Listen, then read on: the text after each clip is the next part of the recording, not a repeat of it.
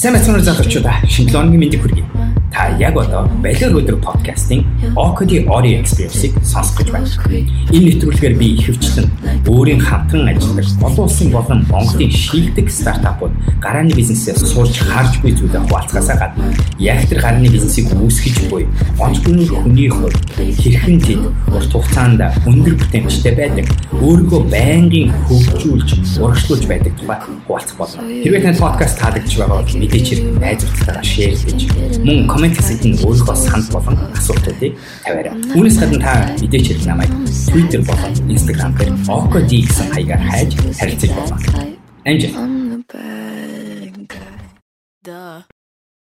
Өнөөдрийн сэдв Румигийн энэ гоё ишлэлийг би орчуулах гэж үзлээ. Би өчигдөр ухаантай байсан. Тийм болохоор би дэлхийг өөрчлөе гэсэн зоригтой, бодолтой байсан. Харин өнөөдөр би амьдрал үзэж тийм үү зөв үнцэн гэдэг зүйлийг ойлгож аа цэцэн мэрэгэн туршлаган дээр суурилж тэр мэдлэгийг тэр ухаан ухааныг авч явсан болохоор харин өнөөдөр миний ойлгосон зүйл нь өөрийгөө өөрчлөх хэрэгтэй байна гэдгийг ойлгосон. Англиар болохоор I was clever so I wanted to change the world. Now I'm wiser so I'm changing myself гэсэн юм гоё румыг үг байдаг. Энэ үгээр өнөөдрийнхөө сэдвийг сонгосон байгаа.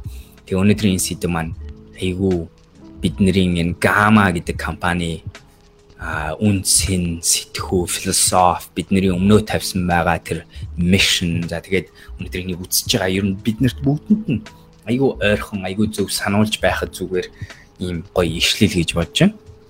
Тэгээд тэр утгаараа энэ ишлэлийг өнөөдрийнхөө сэдв болгож тавьсан байгаа шүү. Тэг мэдээч хэрэг дуусахгүй том сэдв. Гэхдээ хэдүүлээ энэ рүү жоохон ухаад энэ талаар яагаад ер нь бид нар энэ лайф хакинг яагаад ер нь бид нар өндөр хувь хүний өөрийн чинь төгс потенциалд хүрэх энэ төр гэдэг юмны тухай яриад байдаг. Энэ юу гэсэн үг юм бэ?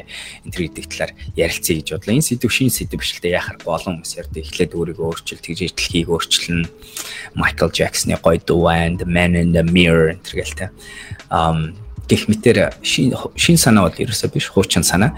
Гэхдээ дахин дахин сануулж дахин дахин өөртөө энийг эргэцүүлж ярьж тэгээ магадгүй бүтээмжийн өнцгөөс нь тэгээ магадгүй өнөөдөр баг менеж хийх энэ төр гэдэг өнцгөөс нь яриул айгу зөв сэдвүүдийн нэг болов гэдэг утгаараа өнөөдөр энэ сэдвийг сонгосон байгаа шүү. Миний ишлэлээр сэдвээ тодорхойлоод ийм нэг тухай яриа гэж байгаа. Тэгэхээр би сэдв сонгодог сэдвийнхаа тухай ярьдаг. За эхлээд болохоор би өөрөө янз бүрийн гарааны бизнесийн Аз нь хөндлөд байгаа гарааны бизнесийн ертөнцийн мэдээ мэдээллүүдийг хүргэдэг. Өөрийнхөө өөрийнхөө болон өөрсдийнхөө хамтарч хийж байгаа гарааны бизнесүүд мөн одоо зүгээр ерөнхий гарааны бизнесийн ертөнцид болж байгаа мэдээ мэдээллийн тухай хүргэдэг. За тэгээ эцэст нь болохоор та хэдээс үзэж байгаа хүмүүсээс өнөөдрийн сэдвүүтэй болон өөр ямар нэг юмтай холбоотой янз бүрийн асуултуудыг асуултууданд хариулдаг. Энэ одоо бас миний олон улсад ажилладаг байгууллагуудын нэг дагуулга. Шинэ өөрчлөлт гарсан энэ мэдээ нь юу вэ? Тэгэхээр Google for Entrepreneurs буюу Google-ийн entrepreneurship-ийг дэмжих зорилгоор стартапуудад дэмжих зорилготой байдаг тэр бүтцэн нэрээ Google for Entrepreneurs биш болоод Google Startups гэдэг болсон. Google for Startups гэдэг болсон. Тэгээд миний ажилладаг Techstars гэдэг компани энэ Google-ийн энэ бүтцтэй хамтарч ажилладаг болохоор бидний хувьд энэ айгүй сонирхолтой мэдээ болж байгаа. Тэгээ яхахгүй Google for Entrepreneurs нь стартапуудад зориулсан л Google-ийн бүтээгдэхүүнээр Google-ийн чадвараар Google-ийн мэдлэгээр туслах гэж оролддог байсан. Тэгээд нэр томьёо айгүй тодорхой болгоо Google for Startups гэдэг нэртэй болсон байнамаа. За дараач нь. Аа дараачийн мэдээ хэмээл За адилхан би энэ мэдээнүүдээ ерөнхийдөө уншин гутаа дандаа хаан тавьдаг гэхээр өөрийнхөө Twitter хаяг дээрээ тавиа явчихдаг байгаа. Тэгэхээр та иймэрхүү мэдээнүүдийг байнга харж уншиж цаг тухайд нь авч игэвэл их олон их сурвалжуудаас би эднэрийг уншаад их тоолондоо өөрөө Twitter дээрээ тавиа явчихдаг байгаа. За Тайландд болсон Omis гэдэг одоо анхны ICO-той холбоотой энэ стартап бас дахиад нэг том гоё fundraising хийсэн тухай мэдээ гарсан байгаа.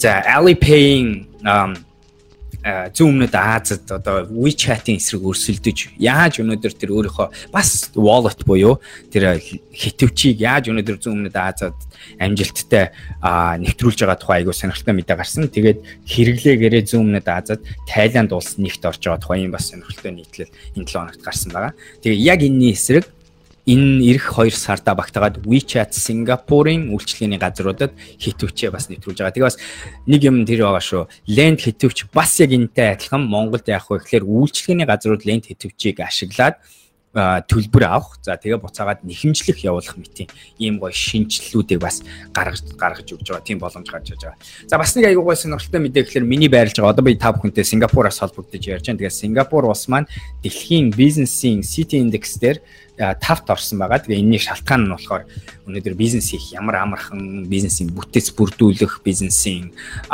татвар хэр тодорхой байдаг хүн хөсөлж авах за доор ажилчин авал төрөөс заримд нь грант өгөх бизнесээ дижитал буюу одоо янз бүрийн хэрэгсэл нэвтрүүлэх юм бол тэрнийхэн зардлыг төрөөс дарах мэтэр ингээд маш их сонирхолтой сонирхолтой дэмжлэгүүд байдаг. Тэгээд амьдрахад бас их айтаган Сингапурын бас нэг онцлог нь юу вэ гэсэн чинь цалин болон байрны зардал нь Хонконгоос арай бага гарч ирсэн.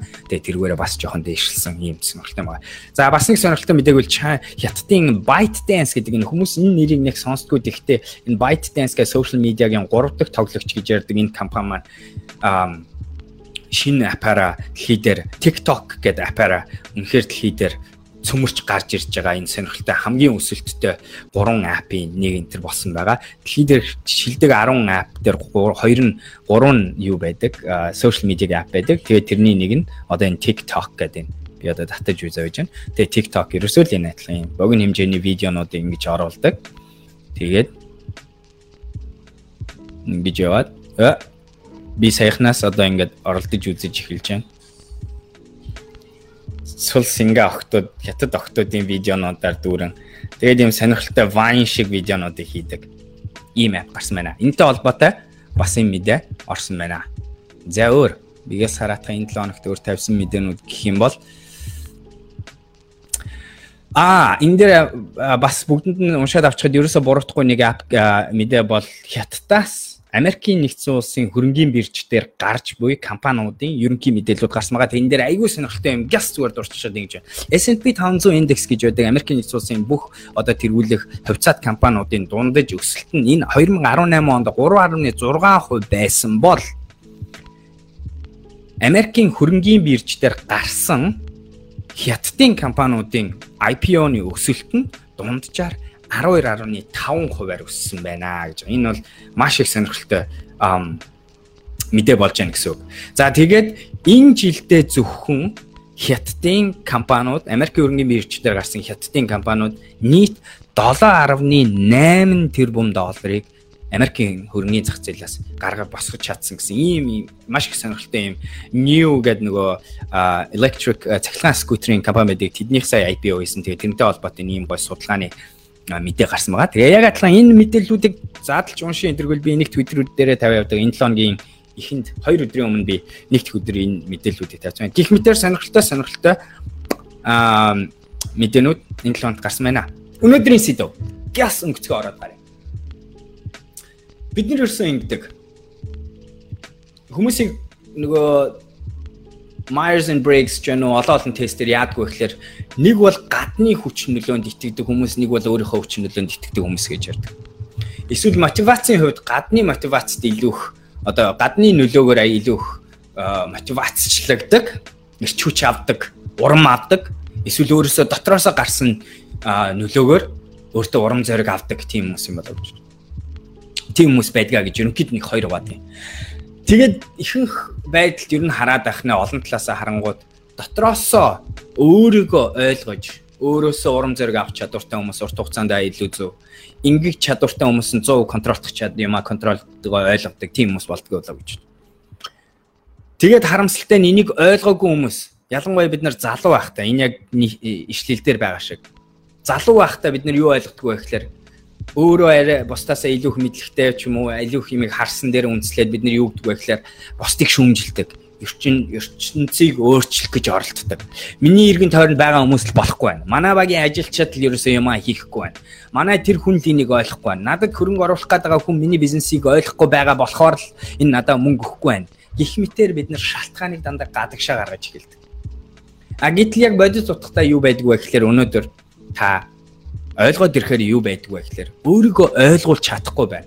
Та тэр гадны өөрчилж чадахгүй тэр ертөнцтэй ажиллаж чадахгүй байна. Та тэднэртэй нэвтрэлцэж чадахгүй байна. Та тэрэн дотор угаасаа юу ч өөрчилж чадахгүй гэдгийг ойлгохгүй байна гэдэг мэтээс шалтгаалаад бид нар одоо өгшөө хөгшрөөд дуршлах судлаад ирэхээр арай жоохон мэрэгэн цэцэн wise илүү ухаалаг гэж одоо манай багийнхан надтай энэ ишлэлийг орчуулж явах цай хоорондоо ярилцаад байна. Тийм болч үрд. Тэгээд бид нар юу ойлгодог вэ гэхээр ерөөсөн хамгийн түрүүн бидний өөрчлөх ёстой юм чинь өөрсдөө юм байна гэсэн санаа бит.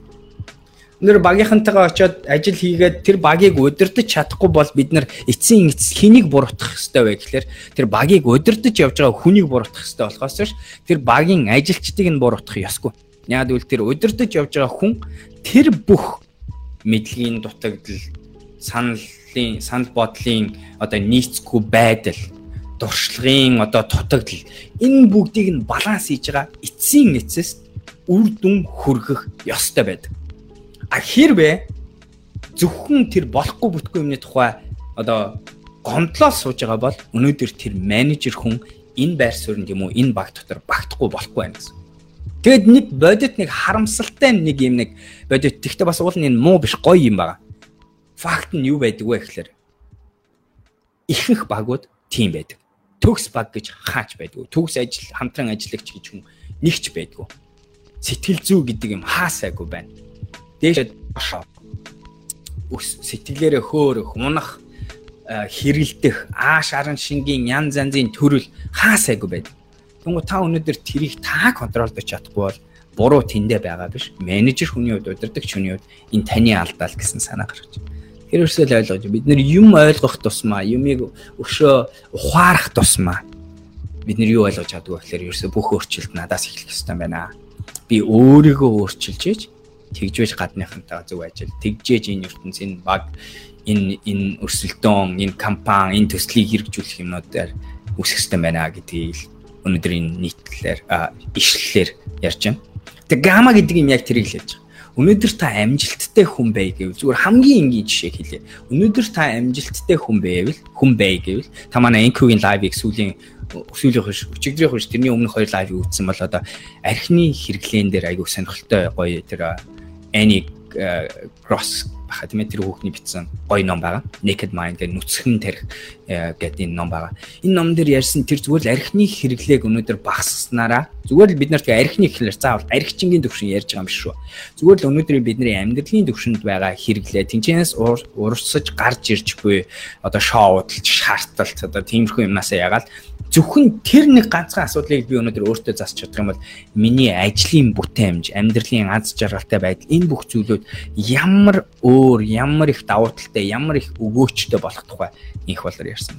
Тэгээ бас нэг жишээ адилхан. Өнөөдөр би өөрийгөө өөрчилж чадах нь хамгийн зөв болох юм аа. Ингиж өөрчилсөн нь би ирээдүйдээ өөрийнхөө бусад зүйлийг контролдох боломжийг бий болгодог гэж. Дэлхийг өөрчлөхийг үйлчлээд өөрийгөө өөрчлөх гэж ярьдаг юм. Тэрнтэй адилхан.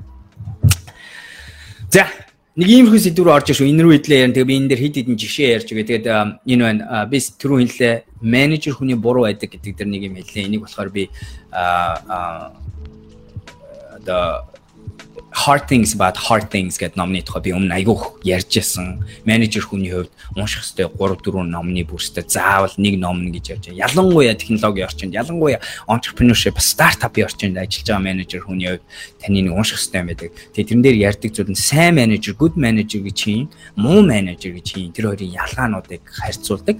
Тэдний дотор нэг гардаг харьцуулт нь яг энэ байдаг шүү гомдлдог, бүх буруу бус руугаа шахдаг, баг яагаад чанартай хүн байхгүй тухай ярьдаг, багт яагаад ийм дутагдaltaй тухай ярьдаг, ийм хүмүүс чинь буруу менежер.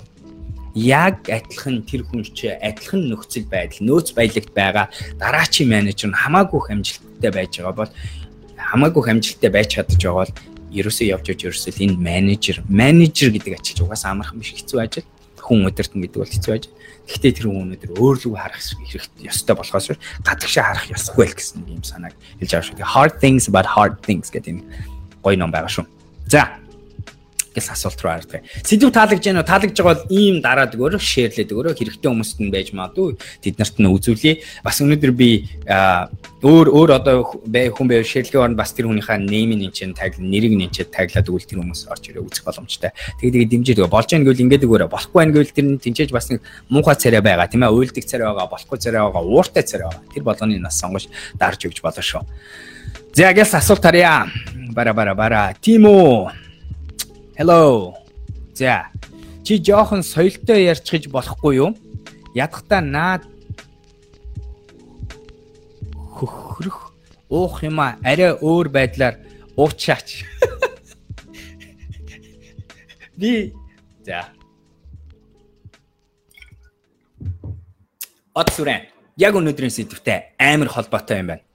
Өнөөдөр зүгээр л би интернетийн цаанаас нэг юм ярихад өөрт чинь стресс хүргээд уур чинь хүрэж байгаа бол сал. Энэ энэ өөрийн чинь ийм болгож байгаа юмнаас гялс сал. Тэ тэгээд яв өөр өөр өөртөө хэрэгтэй юмыг өөр чинь хэрэгтэй. Битгий тэр муухай хими боцыг дотроо ялгаруул бити стрессийг өөрийнхөө дотор үүсэх. Зүгээр явчих тэгээ ойлаа салсан дээр. А тэгээ яг би тэгтээ өнөөдрийн сэдв өнөөдрийн ишлэлийг бодорой од сүрэн ертөнцийг намайг өөрчлөхийг хэлэхэд өөрийгөө өөрчлөхийг бодоорой. Яагаад ингэж уурлаад байна? Яагаад энэ үний зүгээр усууж байгаа байдал надад ингэж нөлөөлөд байна? Яагаад би соёлтой ярихгүй байна? Соёлгүй ярьж би яаж соёлгүй? Би тэрийг өстой ойлгохгүй байна. Тэгэхээр яг өөртөө одоо энэ ишл айгүй хэрэгтэй юм байна гэж бодож шооцсон байна. Тэгээд унтраач энэ энэ лайв ингээд дарчих тэг өөр чинь угаасаа хоёлаа дими ярихгүй салсан дээр. За, Ган Ганбаатар үцгээ байж ач тээ. Яс. Агота Дарья үнэн шүү дээ. Хүн шүмжлэх стресс маш их байдаг. Тэгээд За, Агота Агота Дарья дээр нэг юм ярьчээ хүн шүүмжлэх стресс гингууд ерөөсөө явж явж бид нар юунасаа болдгоо гэхээр та ч гэсэн мэдж байгаа. Тэгээ өөрөөсөө бид нар ингээд айгүй гоё юм амралтанд явж ирчээд энергиэрээ дүүрэн сэтгэл хөд сэтгэлээрээ гоё өөдрөг болчихсон тэгээ ажилдаа олон юм амжуулсан. Эсвэл амьдрал чинь 1 2 айгуу гой хожил гарч ирсэн үед яадгүй гэхээр бид нар өмнө хараад стресстэй байдаг юмыг хараад дааж чадах чадвар хамаагүй өндөр болчдөг тийм үү. Бид нар ерөөсө хандлага бүр юм болгон дээр хандлага хамаагүй онд болчдөг. Нөгөө нэг хажуу чинь хүүхдтэй бол хүүхд чинь ингээл ойлгоход айгуу ядаргаатай байдагсгүйсэн бол инээрхтэй ядраагүй тийм үед тэр тэр юу тэр одоо чангараа тэр одоо орилж байгаа байдал нь энэ тэр айгүй хөнгөн намуун ерөөсө дуу шиг энэ тэр сонсогдоод одоо бясалгал хийдэг хүмүүс бол мэдж байгаа. Орчноо ерөөсө айгүй гой тасарч чаддаг тэрийг зөвөр хүлээж авдаг тэрний юмны гоёыг харж чаддаг энэ тэр болчдөг тийм үү? Тэгэхээр нэг хэлэх гээд байгаа зүйл нь стресс их байдгаа гэдэг чинь явж явж өнөөдөр бидний тэр энергигүй болчихсон. Тэр тэр өмнөө тулгараад байгаа тэр стресслүүлээд байгаа юмтай бид нар нүүр тулахад бэлэн биш байгаагаас илүү ихэнх тохиолдолд болцсон байдаг санагддаг шүү. Тэгэхээр бас яг зөв би одоо бол одоо чинь бясалгал би таад хэлжсэн ба би одоо нэг headspace-ийг би айгүйх ашигладаг бясалгал хий гэж бодож байгаа хүмүүс байвал одоо тэгээд анх тэргээр хэлжсэн одоо ашгүй headspace-тэй space-гүйгээр хийдэг болчихсон. Тэгэхдээ ингээ бясалгал бидээс асаагаад орой хугацаанд тэгээд би анх 3 минутаар эхэлжсэн одоо заавал 20 минут хийвэл айгүй гоё болдог болчихсон. Аа тэгээд одоогийн байдлаар би 131 удаа бясалгал хийсэн байна. Тэгэхээр энэ нэг жил хагас явах цаанд гэсэн үг. Тэгээд ирэнгууд миний бас нэг ойлгож чадсан зүйл нь юу вэ гэхээр бясалгал хийсний дараа яа харахгүй ингээд өөртөө жоохон сонор соргог одоо юу болж байгаагаа анзаардаг гаднаач биш дотроо юу болж байгаагаа анзаараад ирэнгууд бид нэг хардаг зүйл нь юм стресслд уур хөрөх үед дандаа хоош алхмуудаа заа байж байгаа. Би яагаад өнөөдөр энэ стресслээд байна? Би яагаад энэ чи уур хүрээд байна? Тэгээ би яагаад өнөөдөр энэ чи тэгээ ихэнх тохиолдолд ингээд бодонгууд өөр нэг зүйлээс хамаарчихсан байдаг. Эсвэл би өөсчихсэн байдаг. Эсвэл би ядарчихсан байдаг. Тиймэрхүү юмнаас болсон байдаг. Тэгээ тэр үед нь бид нар тэрнтэйгээ одоо учрыг нь олох өөр өөр механизмуудыг судлах хэрэгтэй, сурах хэрэгтэй. Тэгээ өөрийнхөө учрыг олох болдог хэрэгтэй. Гэхдээ бүр яах аргагүй бид нэр шүүмжил хийгээд ирэхээр их хвчлэн өөрөөсөө эхэлсэн байдаг шүү, тийм ээ. Батбаяр нацгаа үзхээ за нөгөө нөхөрхий. Лаги лавга баярлаа сайхан зөвлөгөө байна гэж байна. Буян шиг болорбо гой сэдв за баярлаа. Буян шиг цэдэн доржийн сайн багшийг яаж бүрдүүлж удирдах вэ? Багийг сайн багийг яаж бүрдүүлж удирдах вэ гэж байна.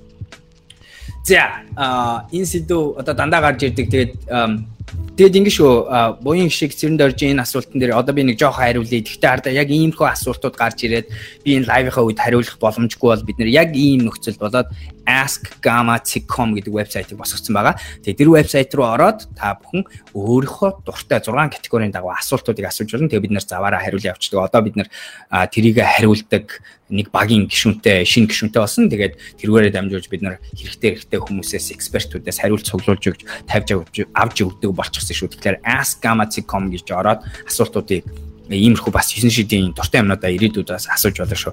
За багийг яаж бүрдүүлэх вэ?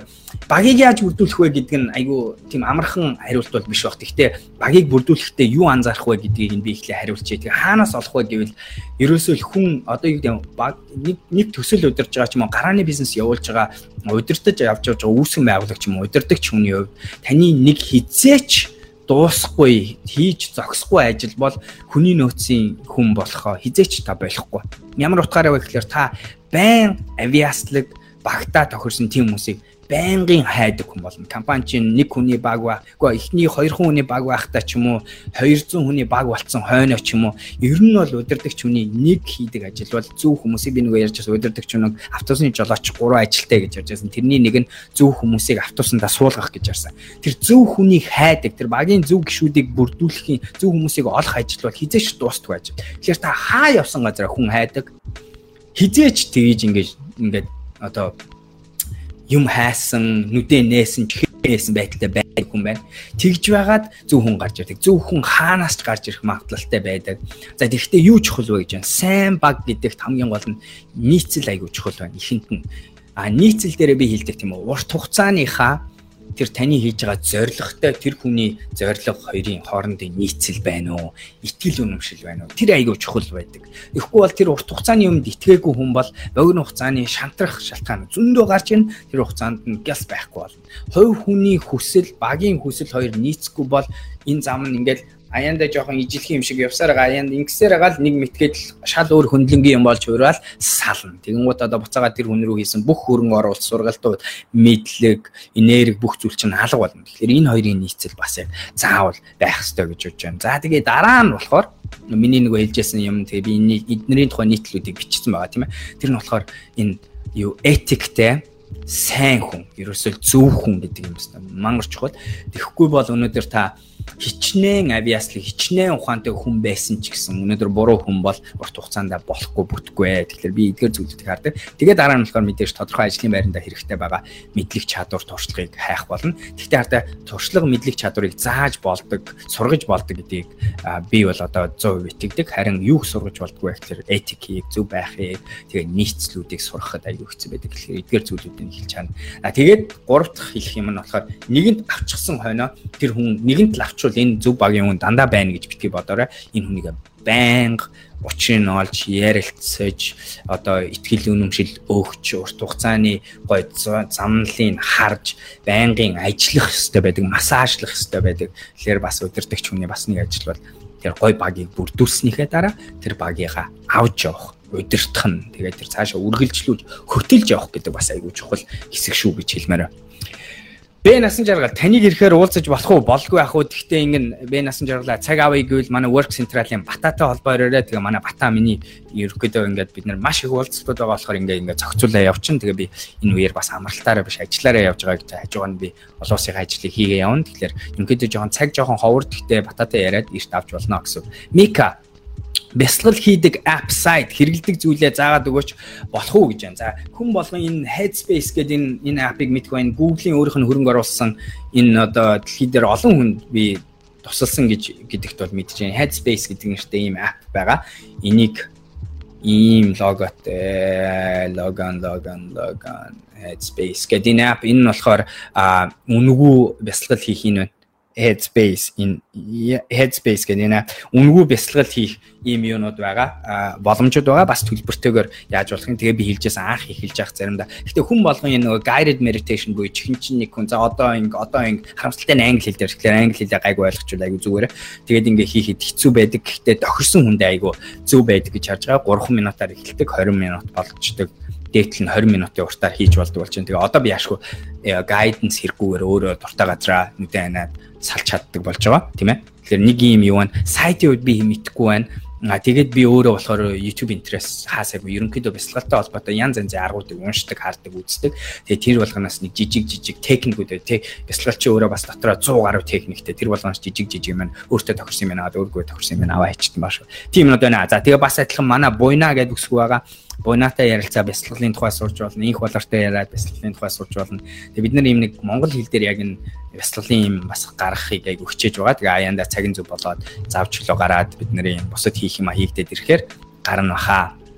Гэхдээ хардаа бясалгалтай холбоотой асуулт бол Ask Gamma дээр тавьчвал бид нар бас бясалгалын экспертүүд мастеруудаас гой гой зааварчилгааг олж өгч тавьж болно. Насан жаргал таныг ирэхээр уулзаж болох уу? Би энд хариулсан байгаа тийм үү? Ням дээр Эрдэнэ цогт их зүйл сонсож ухаардаг баярлаа гэж байна. За жаргалмаа жаа.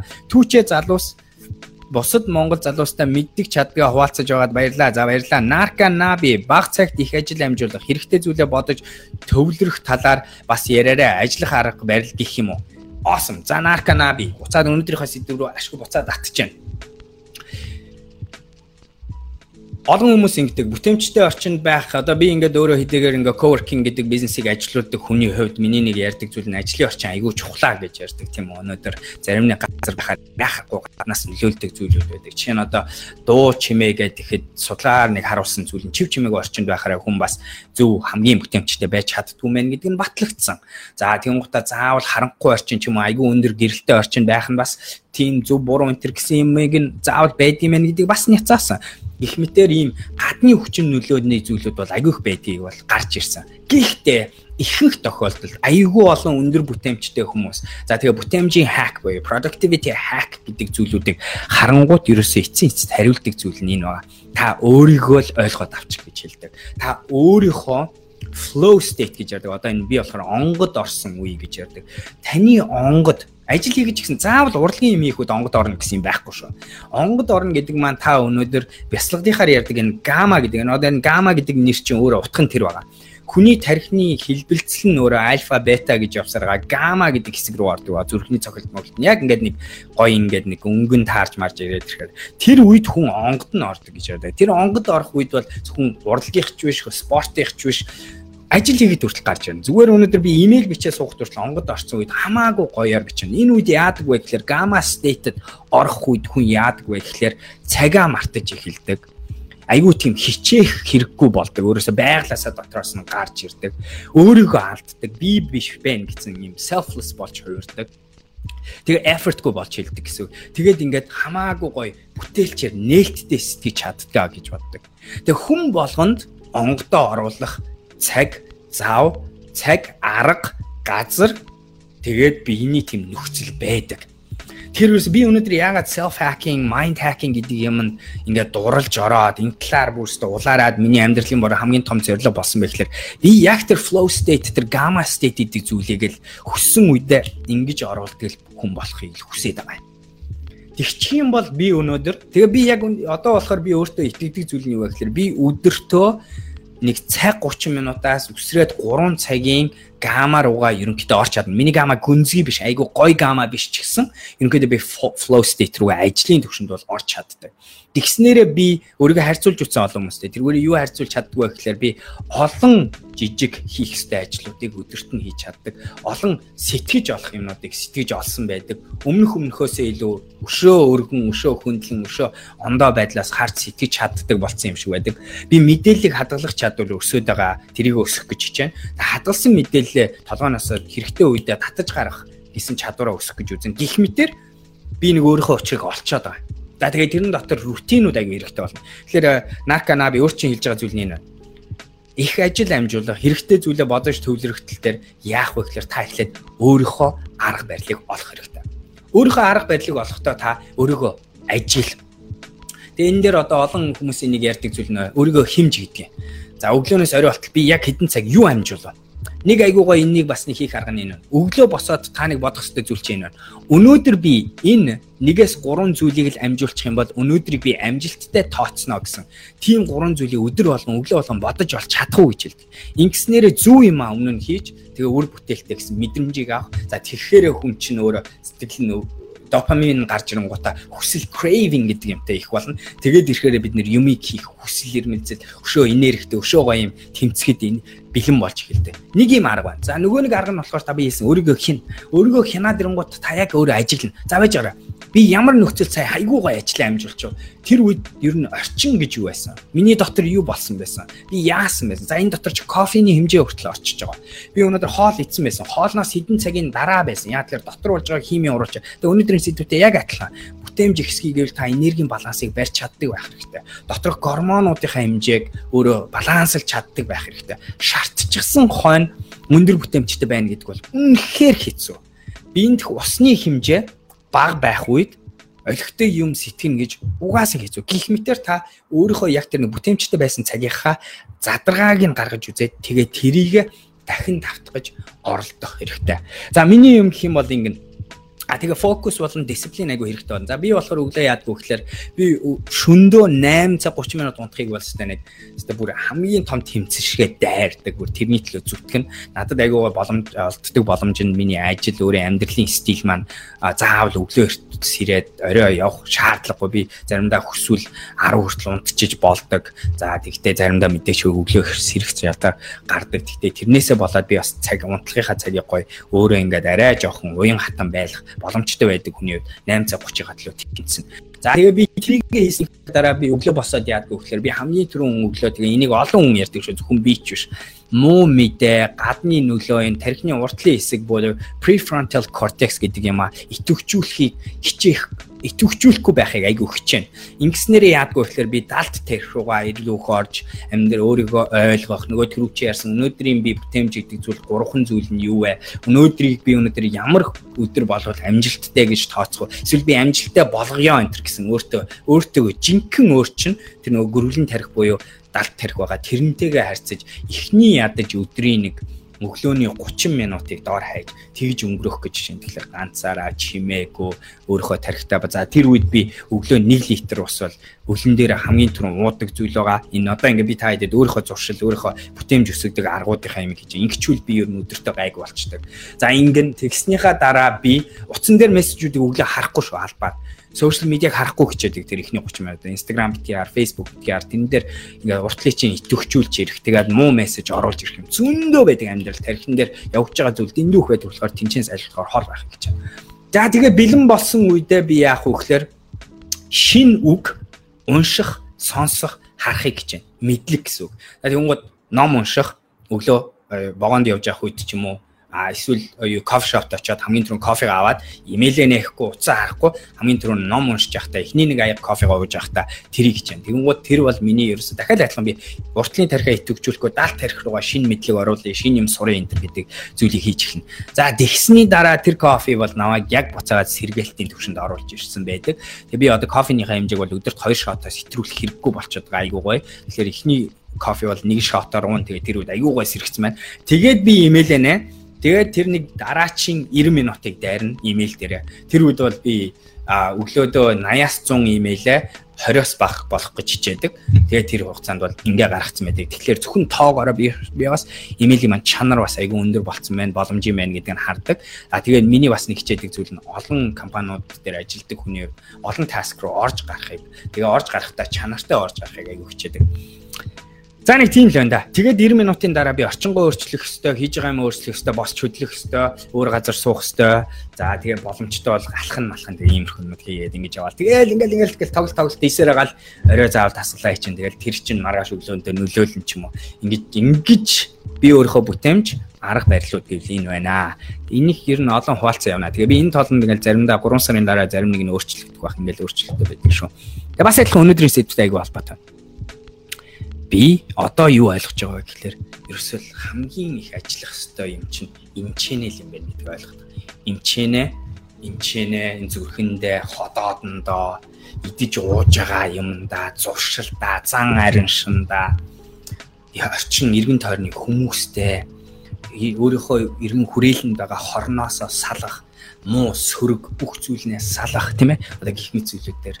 Би одоо factfulness гэх номны тухай айгу бичигээд лайв хийнэгээд яриад байгаа тэрийг яриаг байгаа. Гэхдээ тэрэн дээр нэг гардаг зүйл нь өнөөдөр хэвлэл мэдээлэл гэдэг чинь угаасаа бидний анхаарлын төлөө өрсөлдөж байгаа бизнес модельтэй учраас тэдний хийх ёстой зүйл нь хэтрүүлж гарсан сөрөг мэдээллүүдийг биднэрт хүрэх үүрэгтэй юм байгаа хүрх юм та. Гэхдээ харамсалтай нь юу байдаг вэ гэхээр тэр их өдөрт бидний бөмбөгдүүлж байгаа сөрөг мэдээлэл чинь биднэрт шууд нөлөөлж яадаг. Тэгээ бид нар мэдсэн мэдээгүйгээр бүтээмж, аз жаргалын байдал, сэтгэл хангалуун байдал бүх юмд нөлөөлчдөг. Тэгэхээр бид нарт нэг хор юунаас сална гэдэг чи тэр байна. Нэгт нь. Тинээс аль болохоор боломжийнхоо хэмжээгээр контролдоос салах хэрэгтэй. Хоёр дахь нь гэхдээ өөрийгөө тэднийг сонсоод нөлөөлүүлдэггүй болох чадвар юм байх хэрэгтэй. Тэнгууд нөгөө бясалгал гэдэг зүйл чи ороод ирчихэж байгаа. Би оройдоо буцаж явах үедээ ч юм уу, орой дасгал руугаа явах үедээ бясалгалаа хийх гэж хичээдэг. Миний богооны одоо цаг яг таарад байгаа нэг 15-аас 20 минутын богооны райдууд тэгээд тэргээрээ ингэж бясалгалаа хийж бодож байна. За Нарка Наби өнөөдрийн сэдвүүтэй жоохон холбоотой. Гэхдээ бас өөрөө чи асуусан асуултанд хариулчихж байгаа болов уу гэж бодож байна. Цаг 6 цаг 18 минут дахин 12 минут яриад өнөөдрийн лайв ингээд дуусч байгаа. Ням дээр Эрдэнэ цогт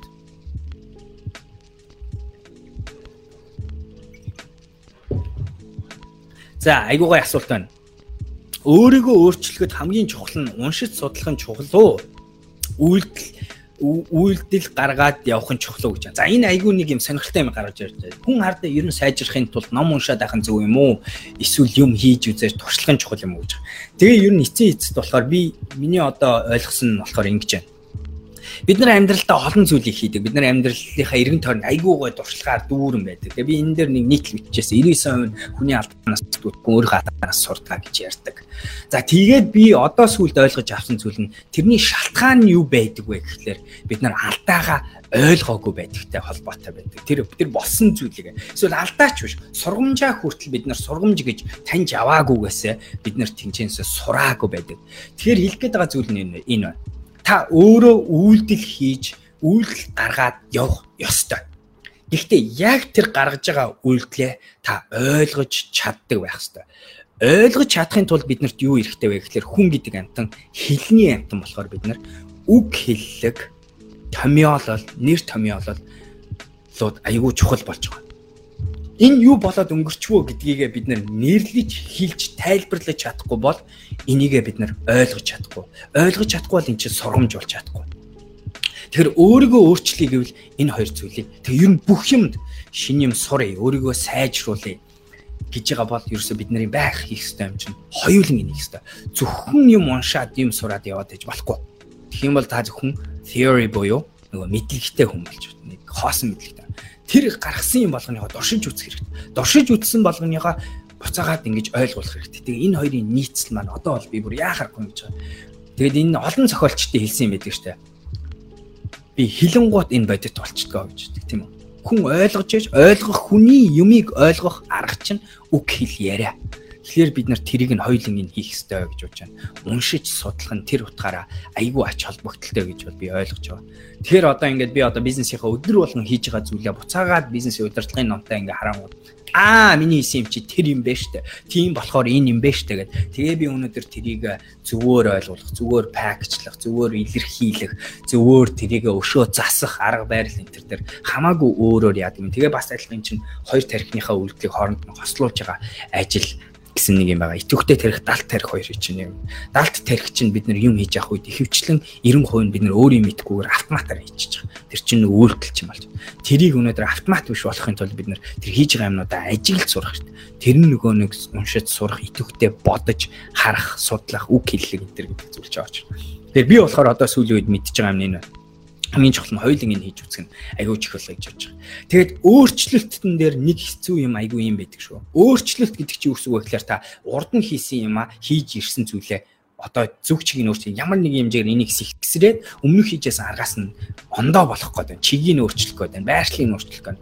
Эн чинь аюу хэцүү. Яагаад вэ гэхээр та Тэгээ бид нар нэг юм ойлгох хэрэгтэй юм чи бид нар өнөөдрийн бид нар хинбэ гэдэг чинь манай ээж аав нарын үүсгэсэн бидний түүхийн үүсгэсэн хүн байхгүй тийм ээ. Тэр тэдний үүсгэсэн баримлаар үүсгэсэн бид нар чинь нөх бидний далд тарихны бүх бараг амжилт тэнцэнс гарч ирсэн. Одоо бид нар итвэхтэй болж ирээ юм ухаарад ойлгоод ирээ цэцэн мэрэгэн болж ирээ бид нар яах гэдэг юм. За байж байгаа байж байгаа. Өнөөдөр ирсэн миний юм дотор чи айгүйх муу юмнууд айгүйх байна. Би энийг өөрчлөлмөр байна гэж хэлээд байгаа тэхийн тулд бид нар яах ёстой вэ гэхлээр эхлээ тэр хуучин юмнуудаа ойлгох чадвартай байх ёстой. Тэрийг ухаарч хараад бүр ингэсэн илэн далангуу хардаг. Тэд нар айгүй амар зүйл. Тэрийг ин гэдэг бол сэтгэл зүйд үнэхээр хөлмөршаад бүр яахааргүй бясалгал хэрэгтэй. Өөртөө жинкнээсээ нүүр тулах хэрэгтэй. Өөртөө жинкнээсээ толинд жинкнээсээ хараад худлаа ярихгүй байх хэрэгтэй тэгж таньсныхаа дараа л бид нар аа за за энэ зам нь ийм шүү дээ. Одоо энийг би өөрчлөхийн тулд ингэх юм байна гэдэг мэдээллийг харж байна. Тэгэхээр бас нэг айгүй чухал зүйл миний бодлоор өөрийгөө. Тэгээ энэ дээр заримдаа би бол одоо сэтгэл зүйч хүнтэй дахиж уулзаж өөрөөхөө дахиад би энэ миний миний өнөөдөр болтол ирсэн око дотор өөр юу байна миний мэдгүй өөрөө харж чадахгүй байгаа зүйл юу байна гэдэг зүйл би хийх гэж байна. За энэний дагуу бас mind hacking айгуу байгаа юм хүснэгтэн дээр бичих, тэмдэглэл хөтлөх, зураг зурх энэ төр гэх мэт айгуу байгаа аргууд байдаг. Гэхдээ нэг арга нь болохоор гаднаас тусалцаа авах, мэрэгжлийн хүнтэй уулзах энэ төр гэсэн нэг арга байгаа. За хариулсан байх гэж найж байна. Юм дээр Эрдэнэ цогтоо пүрв жав сингэ бичлэгээ хадгалаарэ. За хадгалнаа. Туяа Янсан мундаг залуу шүү. Их юм хүлээж байгаа шүү. За ням дээр Эрдэнэ цогт багт сөрөг хандлага, сөрөг нөлөөг цацдаг хүнтэй хэрхэн харилцаж багт нэг зүг рүү багийг нэг зүг рүү харуулах гэсэн. Амар асуултаа нэмдэрж ням дээр Эрдэнэ цогтоо наа асуултыг чи хариултыг би одоо өгмөөргүй нэ яагаад гэхээр мангар том асуултыг хариулт. Гэхдээ яг энэ талаар би нийтлэл бичих гэж байгаа. Аа тэгээд энэ Тэгэхдээ би энэ нэг 3 7 хоногийн өмнө миний medium дээр тавьсан нэг нийтлэл нь болохоор эрс илэн далангуй байдал гэдэг нэртэй нийтлэл байгаа. Тэрийг уншаарай. Би ерөөсөө байгууллагын соёлд одоо өөрийнхөө ажиллаж байгаа бүх байгууллага дотор нэвтрүүлэх гэж оролддог номер 1 соёл бол radical, candor radical, transparency radical, honesty гэсэн юм эрс илэн далангуй байдал тууштай нээлттэй байдал энэ гэсэн энэ санааг оруулах гэж хичээдэг. Тэгээд тэр чинь буцаагаад өнөөдөр сөрөг хүмүүсийг яаж хилүүлэх вэ? Багийнхныг яаж өнөөдөр зөв нэг зүг рүү харуулах энэ төр гэдэг дээр энэ соёлтой холбоотой нэг юм асуудал байгаа шүү. Тэгээд тэгээ энийг газ гамадаар оруулаад тавьчихвал би бас хариулж болно энэ дэр чинь. Гэхдээ одоо би энэ дээр хариулах айгүй том асуулт байна гэсэн. Бэ насан жаргал а бат гэдэг хүнтэй яаж холбогдох вэ? А бата гэж хүн байгаа. Бор Батбаатар гэдэг хүн байгаа. Facebook дээр Бор Батбаатар би энэ ч магадгүй тагли болох нь. Таглуул таад ороод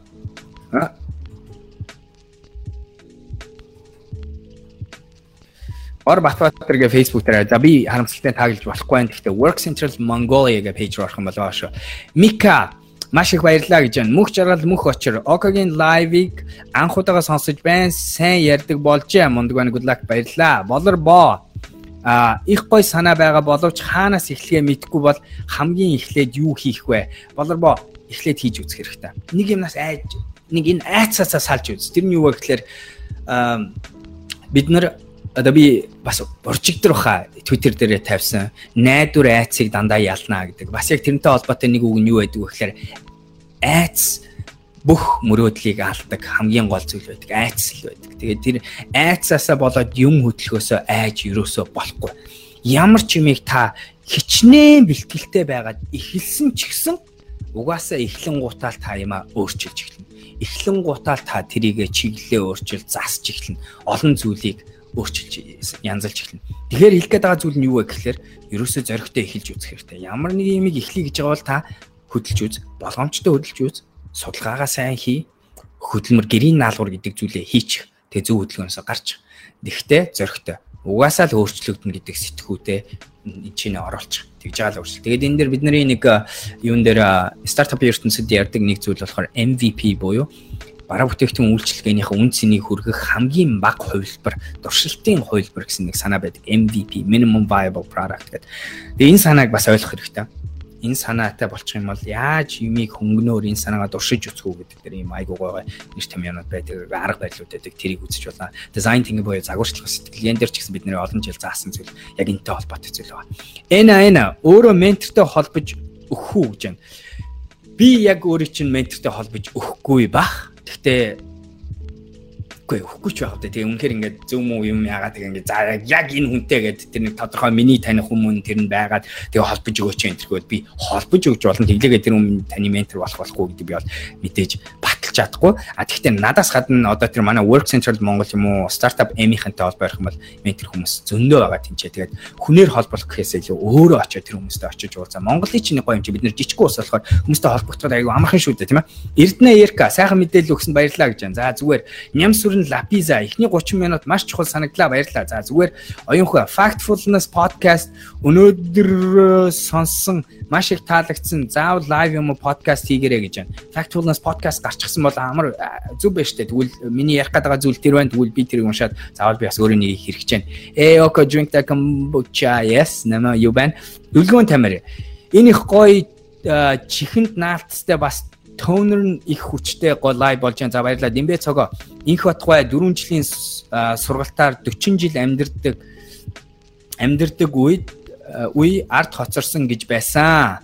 Энд ч бас үнэн шүү. Бид үргэлж суралцаж байх хэрэгтэй. Яахаарахгүй бид нар өнөөдөр юу өсөлт, хурдац, өөрчлөлт маш хурдтай энэ болцсон цагт өөрийнхөө өрсөлдөх чадвар, өөрийнхөө бусдад болон нийгэмд болон компанид болон хамт олондоо нэмж буй үнцнээ дандаа ажиглаж, дандаа сайжруул, дандаа хурцлж байхгүй бол одоо тийм удаанаар хэрэгтэй хүн байдаг болцсон юм байхгүй болсон. Компани захирлууд эхний хоёр улирлын хөдөлмөрийнхөө ачаар дөрөвдүгээр улирлын тоо өссөнийгөө өөрийнхөө нөлөө гэж ярьж тэнцэнээсээ бонус авдаг бол одоо тэр юм хийхэд айгүй хэцүү болчихсон тийм ээ. Тэрнтэй яг адилхан цаг үетэйг нийцсэн цаг үеийн айгүй юм нэгсэн шахсан юм байгаа. Тэгэхээр үнэн шүү дээ. За Баттулга ариун болоор сайн байна уу? Таны хэлж байгаагийн адил өөрийнхөө илүү бүтээмжтэй байгаа байгаа цаг байдлыг харахад ихэвчлэн оройн цаг байх юм үүнийг удирдах сурах өөрчлөх боломжийн талаар ярихыг хүсье. За нэг юм хэлж Баттулга ариун болоор оройн цаг гэдэг дээр таны тархины итэх хүчиж байгаа цаг чинь төдий болж байгаа болов уу гэж бодож байна. Тэгэхээр та хизээ унтж байгаа өглөө нойр бүртэн хансан биений одоо тэр өөрийнхөө одоо сайн амарсан бэлэн байдлаа сайжруулах юм бол наатахыг чинь шилжүүлж болно гэдгийг ойлгосон. Би өөрөө оройн цагийн хүн байсан. Тэгээ одоо баг оройн цаг би биш болоод 10 хэдэн жил болж байна. Тэгэхээр хийж болдог ажил. Тэгэхээр бусад нөгөө бусад цагуудаа анзаараарай. Зөвхөн тэр хөдөлмөрийн цагаа биш. Бусад цаг чинь өөрөө аюу сайн тамирчин хүн чи яадгүй гэхлээр бэлтгэлийн цагаараа хийж байгаа юмнаас юмтаа бэлтгэлийн үеэр хийж байгаа цаг тийчээ зарцуулж байгаа анхаарлаасаа гадна бэлтгэл дуусны дараах амралт буцаагаад бие төвлжүүлж байгаа байдал нь тэр үний амжилтанд илүү нөлөөлдөхтэй. Яг адилхан бүтээмжийн цагаа сайжруулах гэвэл тэр бусад цагийн дээр анзаараад тэднийг өнөөдөр би яаж өнгөрүүлж байна тэднийг би яаж сайжруулж болох уу гэдэг дээр. Тэгээ яа харахгүй энэ харамсалтай айгүйх анхаарал шаарддаг жоохон хөдөлмөр шаарддаг жоохон тууштай байдал шаарддаг. Айгүй тийм хувийн хүмүүжил жоохон шаарддаг гэдэг утгаараа нөгөө хакинг гэдэг үг чинь бас нэг тэгээ нэг утгаараа жоохон хөдөлмөр шүү. Тэгэхээр зүгээр ингээ хүссэн гутаа ингээ болцдог зүйл биш нэг цаг юм хийчин гутаа буцаад 23 цагт нь дураараа байж байгаа юм болцдог зүйл биш Тэгээ тийм ч болохоор олон бас яг ингэж гоё яаж чаддаг баг. Гэтэ хурж болдог зүйл. Тэгээ нэг цагаа сайжруулж, хоёр цагаа дараа нь сайжруулж, гурван цагаа сайжруулж, тэгээ нийгэмд та нэг 10 цагтаа өдөртөө нэг айтайхан бүтээмжтэй болгодог юм болгочвол өрчин нөлөөлнө гэж бодож байна энэ энэ ишлэлийг бүгдээрээ ашиглаж гоё ярилцаараа энэ айгу гоё ишлэл байгаа. Румигийн гэсэн ишлэл байгаа. Би өчигдөр ухаантай байсан. Тийм болохоор би дэлхийг өөрчлөхийг хүсэж байсан. Өнөөдөр би харин мэрэгэн болсон, амьдрал үтсэн юм сурсан болохоор өөрийгөө өөрчлөх нь хамгийн зөв байна гэдгийг ойлгосон, хэрэгтэйг ойлгосон гэсэн байгаа. Энэ итлэр ярьлаа. Тэгээ нэг ч гэсэн хэрэгтэй юм сонсуулсан байх гэж найдаж байна. Дараа 7 хоногт уулзцгаая. За энэ 7 хоногоо ирч хүчтэй амжилттай дуусгаарай. Баяр таа.